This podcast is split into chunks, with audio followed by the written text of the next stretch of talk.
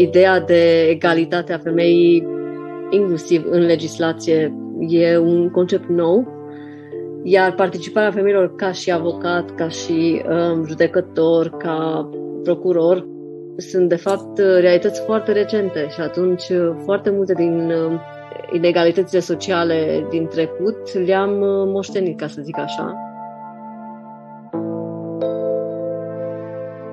Ideea este dacă continuă întotdeauna în direcția progresului sau intrăm în revers și asta este întrebarea post-pandemie, de fapt.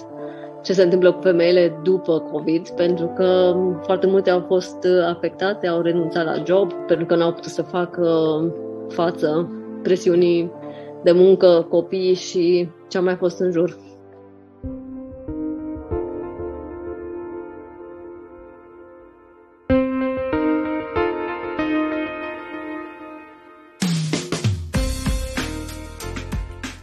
Salut! Ne bucurăm că ne asculți! Oare și tu simți că unele expresii nu sunt folosite corect în limbajul de zi de zi?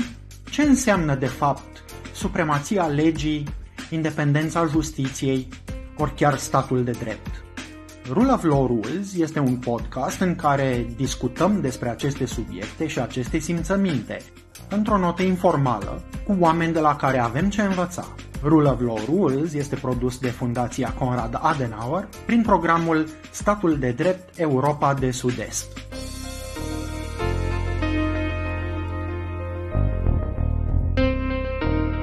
Îți mulțumesc tare mult că ți-ai făcut timp să vii alături de noi la podcastul Rule of Law Rules. Hai să pornim așa direct. Tu ai două proiecte foarte interesante legate de rolul femeilor și copiilor în relația cu legea, dar te-aș întreba mai întâi cum ai traduce tu în limba română Rule of Law Rules? Întrebare dificilă. Nu știu dacă pot să traduc. Părerea mea este că justiția este ceva care este un fel de asta așa care leagă societatea, care apare peste tot și când o vedem și când nu o vedem. Mă rog, rule of law este o modalitate de a trăi civilizat la urma urmei și de a ne baza pe un sistem care funcționează și la care oamenii de rând se pot adresa. Dar nu știu dacă aș putea să traduc așa corect în română. E o formă de respect față de societate, din punctul meu de vedere, să ai un sistem care să funcționeze juridic.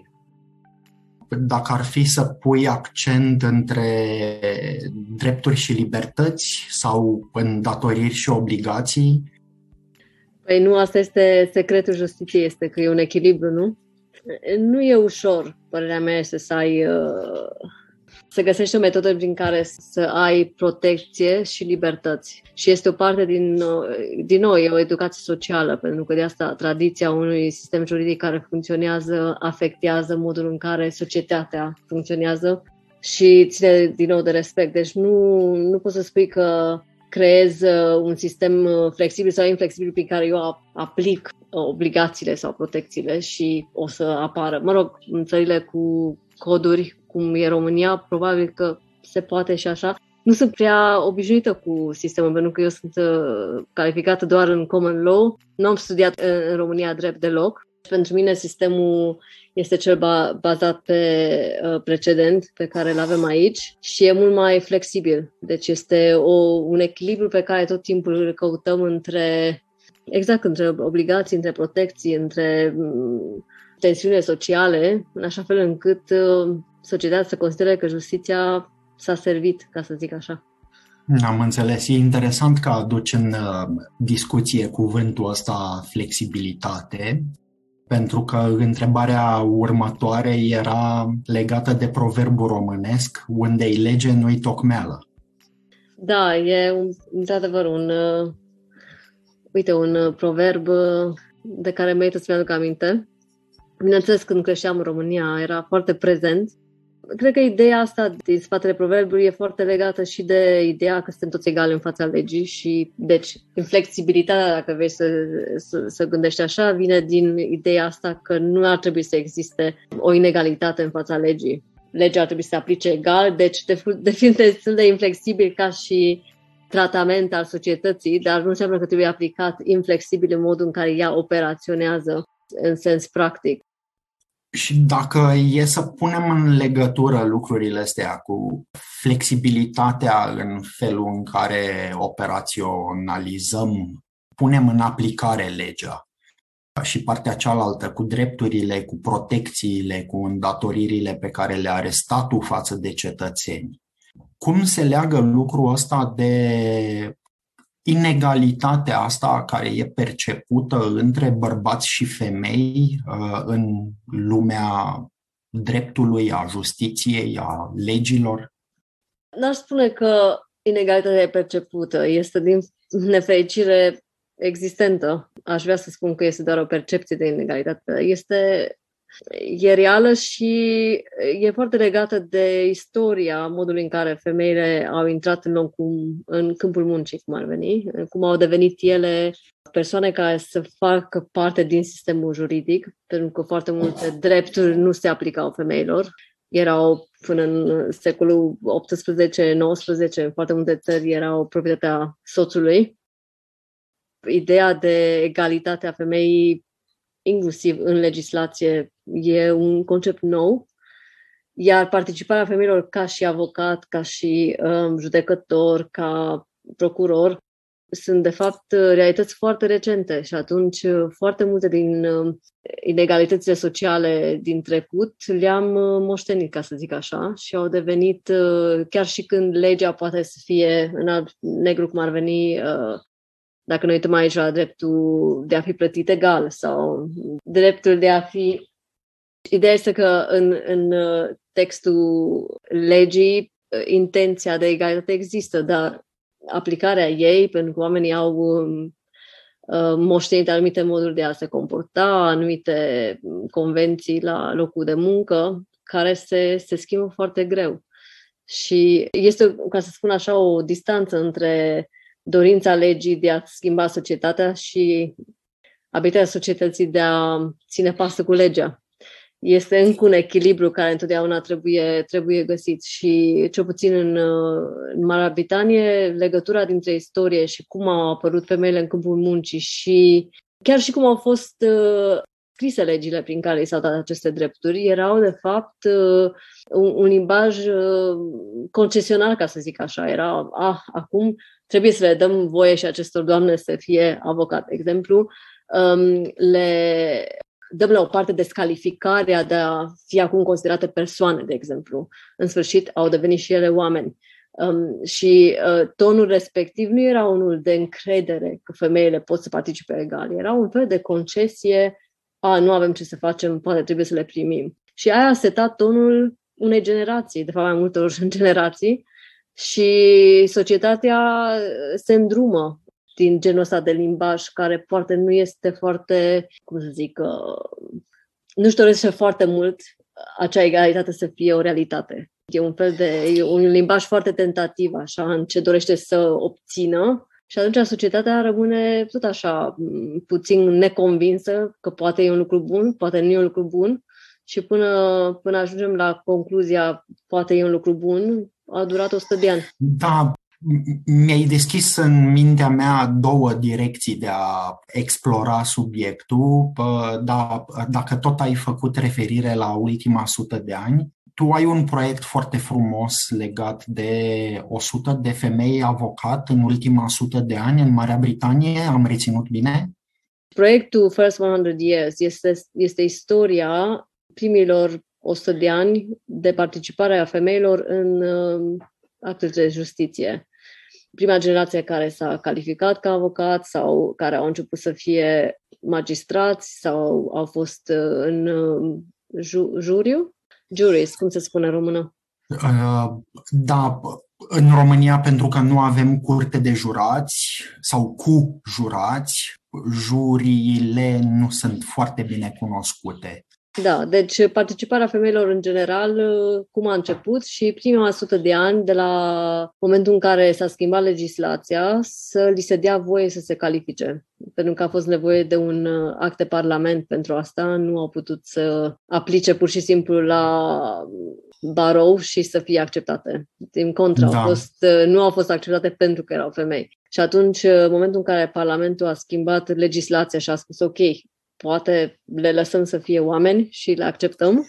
Momentul acela a fost în decembrie 1919 și eu am făcut un proiect în care ne-am uitat la istoria asta de 100 de ani, să vedem ce s-a întâmplat, cum s-au schimbat statisticile, cine au fost primele femei. Și ideea a fost de la început să documentăm generația noastră. Deci să nu mai lăsăm ca următoarea generație care vine după noi să nu mai știe cine a fost înainte, cine au fost primele femei, care mai erau în viață, să le documentăm viața ca să avem ceva de transmis mai departe și să nu avem așa un mare vid al informației pe care noi l-am moștenit de la generații înainte. Am înțeles. Și cea de-a doua direcție, mi-ai deschis mie curiozitatea, mă gândesc. Ai descris cumva că avem un blind spot, un fel de unghi mort în care nu vedem anumite lucruri legate de, cum spuneai, femeia este persoană, este om în integralitatea ei sau nu? E o problemă, e un unghi mort al societății sau al decidenților? Ambele, sincer, pentru că ai nevoie de amândouă ca să ajungem într-un moment în care să nu putem să ne mișcăm în nicio direcție. Deci sunt foarte multe momente de blocaj. După aceea sunt foarte multe momente, cum le trăim acum, de divizie, de resentment, de o atmosferă negativă, care vine și din faptul că femeile, în momentul în care au participat în muncă în numere atât de mari, au devenit o competiție pentru cei care erau de acolo deja și competiția creează un simț de nesiguranță, de... e mult mai greu să obții poate ce ai dorit și foarte multe din conflictele între femei și bărbați au apărut din frica față de competiția pe care aceste femei, apărând în profeții, puteau să le opună, mult mai puține joburi pentru toată lumea se luptă pentru aceleași oportunități. Sentimentul societățile și al celor care decid, ele într-un fel nu doar că se completează, ci chiar se pun, ca să zic așa, benzină focului, știi? Deci una către celelalte. Și decidenții, bineînțeles, durează mai mult până vezi că schimbarea de care ai nevoie este, de fapt, structurală. Mulți oameni care sunt în poziții de decizie nu se văd în pozițiile respective pe termen foarte lung. E un fel de decizii care sunt pe durată mică, scurtă, în timpul mandatului pe care îl ai și poate nu ești persoana care vrea să aducă schimbarea respectivă. Sunt foarte multe emoții conflictuale, ca să zic așa, dar la urma urmei, într-un fel, ele reflectă un cerc vicios.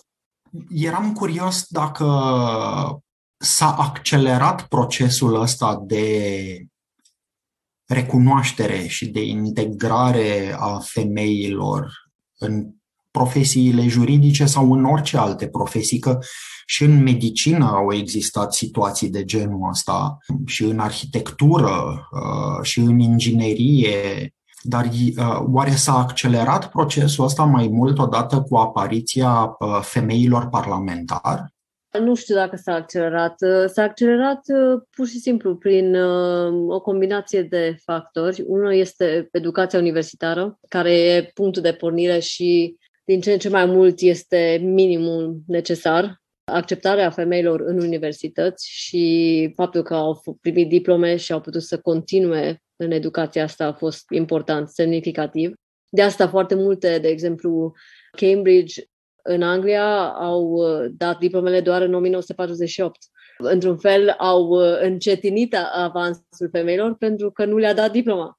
Modul în care ai putut să te antrenezi în profesii, pentru că la urma urmei trebuie să ai un studiu universitar, după care să aparții barou, după care să ai perioada de stagiatură și după aceea termin și poți să profesezi. Deci sunt anumite stadii prin care trebuie să treci. De multe ori trebuia să plătești un avocat, de exemplu, care să te ia sub aripa lui sau ei ca să poți să continui. Anumite costuri în toată pregătirea respectivă. În momentul în care ele au reușit să aibă studii universitare, să obțină o primă slujbă care să le plătească, au putut să continue să-și plătească și alte costuri care vin. Accelerarea este clară, pentru că am pornit la zero. Nu era nicio femeie. De fapt, în Anglia, primele femei care s-au calificat ca avocați sunt doar 100 de ani anul viitor. Au durat 3 ani de zile să se califice.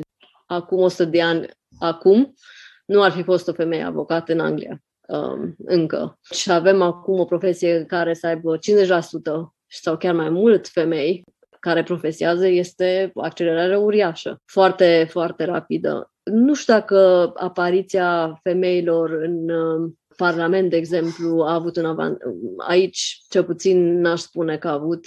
Toate se combină cumva, pentru că, de exemplu, dacă ne uităm istoric la traiectorie, sunt anumite puncte în care vezi o accelerare care are legătură și cu existența unor modele în spațiu public, cum ar veni. De exemplu, Margaret Thatcher aici, ea chiar a studiat să fie avocat și s-a calificat, dar n-a practicat niciodată. Și în momentul în care a devenit prim-ministru, după câțiva ani, au început să apară și primele partenere din firmele din City, de exemplu, pentru că a devenit mai acceptabil să ai o femeie într-o poziție vizibilă. Dar cu o floare, Margaret Thatcher s-a făcut doar o floare și în parteneriatele astea. Deci au început să apară primele femei, dar nu s-au înmulțit decât după 30 de ani. Progresul este în etape care de obicei săltăm așa la accelerare, nu e constant. Vine un moment de schimbare, după aceea nu se schimbă multe, după aceea am accelerat și ajungem într-un punct de progres chiar spectaculos. Ideea este dacă continuă totdeauna în direcția progresului sau intrăm în revers. Și asta este întrebarea post-pandemie, de fapt. Ce se întâmplă cu femeile după COVID? Pentru că foarte multe au fost afectate, au renunțat la job, pentru că n-au putut să facă față presiunii de muncă, copii și ce-a mai fost în jur. Da. Reculul ăsta, reversul, uneori este inevitabil, dar rămâne de văzut dacă găsim soluții ca el să nu fie foarte accentuat. Deși la cum se mișcă lucrurile în lume azi, pare că atitudinile progresiste sunt mai degrabă împinse în zona asta de e ceva necurat acolo, hai să nu avansăm prea repede, că cine știe ce ni se întâmplă. Voiam să completez un pic întrebarea din perspectiva asta de discriminare, antidiscriminare. Până la urmă, e o formă de discriminare de gen aici, între bărbați și femei. Am avut un episod în care am discutat cu Vasile Țiple despre inteligența artificială și voiam să te întreb pe tine, de exemplu, dacă tu crezi că algoritmii aceștia ai noilor tehnologii ar putea să fie folosiți pentru a diminua discriminarea, în ideea în care e ceva matematic și nu poate să fie înclinată balanța matematicii nici către 0, nici către 1, nici către 2. Sunt doar niște numere. Da, mi-ar place să se poată să avem așa o soluție magică. Din câte am citit eu pe subiectul algoritmilor, din păcate trebuie să avem o dorință foarte mare de echilibrarea situației, ca algoritmii să iasă cu adevărat fără bias. Cel puțin deocamdată algoritmii care sunt pe piață par să nu poată să fie egalitarieni, ca să zic așa, pentru că foarte mulți dintre ei, informația care li se dă, pe care o procesează, este deja discriminatorie și atunci ei amplifică într-un fel o informație care nu este favorabilă. Și asta se vede nu doar în procese de recrutare, deja se discută foarte mult ce impact are, pentru că sunt nu doar discriminare pe gen, dar discriminare pe condiție socioeconomică sau pe bază rasială, deci sunt alte forme de discriminare care au loc, pentru că algoritmul elimină anumite considerente care dezavantajează anumite categorii sociale. Pe platformele de social media se vede foarte clar cum funcționează algoritmii sau cum nu funcționează, de la situația în care o fotografie a unui, cred că era un bărbat negru, capul se tăiase în tweet pentru că nu i-a recunoscut fața, sau modul în care postările pe LinkedIn sau în alte platforme avantajează persoanele albe mult mai mult și se răspândesc mai repede. Cred că algoritmii ar putea să fie o soluție, dar nu sunt o soluție acum. Nu am văzut neapărat soluții bune în spațiul ăsta, pentru că trebuie o reinvenție, cum ar veni, a modului în care ei sunt setați și nu am văzut, deocamdată am văzut situații în care au încercat să creeze un sistem mai echilibrat de recrutare sau așa, dar l-au scos pentru că a avut exact efectul opus, cum a fost Amazon, de exemplu, care au pilotat un sistem exact pe ideea asta, că vreau să atragă femei, ingineri, și toate aplicațiile femeilor au fost respinse pentru că erau bazate pe categorii tehnice care erau legate de toți acești bărbați pe care îi recrutaseră 15 ani la rând și algoritmul a înțeles ce a fost învățat să înțeleagă. Și atunci a respins toți aplicanții care arătau ciudat. Și ei toți erau femei, deci a avut exact opusul, rezultatul opus pe care și l-au dorit ei. Deci deocamdată nu e suficient de avansat ca să ne scape de problema asta.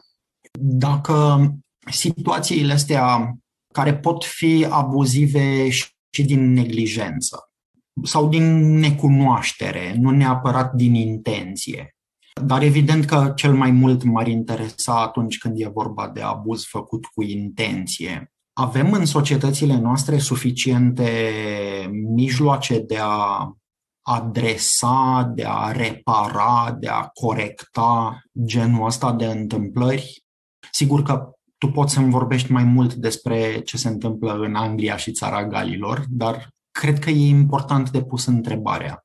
Nu mă refer strict la partea juridică a lucrurilor, reparația pentru victimă sau protecția pentru martor, ci te întreb inclusiv de cum anume corectăm sistemul. Da, nu cred că avem nu avem foarte multe metode. Avem legislația care nu, după cum știm și în România, care nu se aplică neapărat întotdeauna foarte bine. Sistemul așa, el a încercat să fie mai inclusiv, să evolueze, să recunoască participarea femeilor în câmpul muncii. Întotdeauna tensiunea este între egalitatea la locul muncii și sexismul din societate, în cazul femeilor, de exemplu, care operează pe nivele diferite. Și de multe ori ele, mai ales în companii, de exemplu, de multe ori ne uităm și le considerăm unul și același lucru. Sau le separăm artificial. Dar la urma urmei, orice sistem creat de om este un sistem artificial. Deci, teoretic, am putea să-l dezmembrăm și să spunem, ok, nu funcționează aparatul ăsta, haideți să creăm un aparat care să funcționeze mai bine, pentru că noi l-am creat. Dar aici este unde sexismul societății rezistă foarte mult, pentru că, de exemplu, și sunt foarte multe studii pe subiectul ăsta, problema nu începe la 18 ani sau la 25 de ani. Începe la 5 ani, la grădiniță, începe cu părinții care își valorează băieții mai mult decât fetele, de exemplu. Și sunt societăți în care e extremă situația, nu? Ca în India, unde dacă știi că vei avea o fetiță, nu vrei să știi și o faci să dispară. În partea a doua a conversației cu Dana Denis Smith, o întreb cum ne putem educa mai bine copiii, astfel încât societatea noastră în viitor să fie mai puțin discriminatorie, să fie mai egalitară, mai solidară. Că am descoperit foarte multe fire în legislație care afectează absolut viața copiilor, despre care ei habar nu au, părinții nu știu și după aceea ne mirăm că devin adulți și nu știu cum să aplice legislația egalității. Păi nimeni nu i-a învățat, nu știu ce scrie în ea, nu le-a explicat nimeni. Sunt foarte multe situații care afectează absolut direct și le poate schimba cursul vieții în care nimeni nu le explică nimic. Inclusiv lucruri care, în momentul în care ajungi într-o situație de criminalitate, e foarte, foarte grav. Și atunci am început un proiect în ideea asta să încercăm să aducem educația legală la vârsta mult mai mică și să îi familiarizăm cu conceptele care sunt foarte complicate.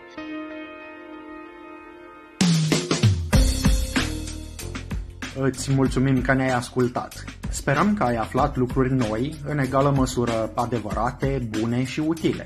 Te invităm să ne scrii dacă ai sugestii pentru episoadele viitoare. Și nu uita că podcastul Rule of Law Rules, produs la București, are un conținut relativ independent față de cele de la Berlin, Bogota, Beirut, Singapore, Dakar ori Nairobi. Conținutul podcastului Rule of Law Rules nu reprezintă în mod necesar poziția oficială a programului Statul de Drept Europa de Sud-Est ori a Fundației Konrad Adenauer, iar opiniile exprimate în acest podcast nu pot fi interpretate drept consultanță ori asistență juridică.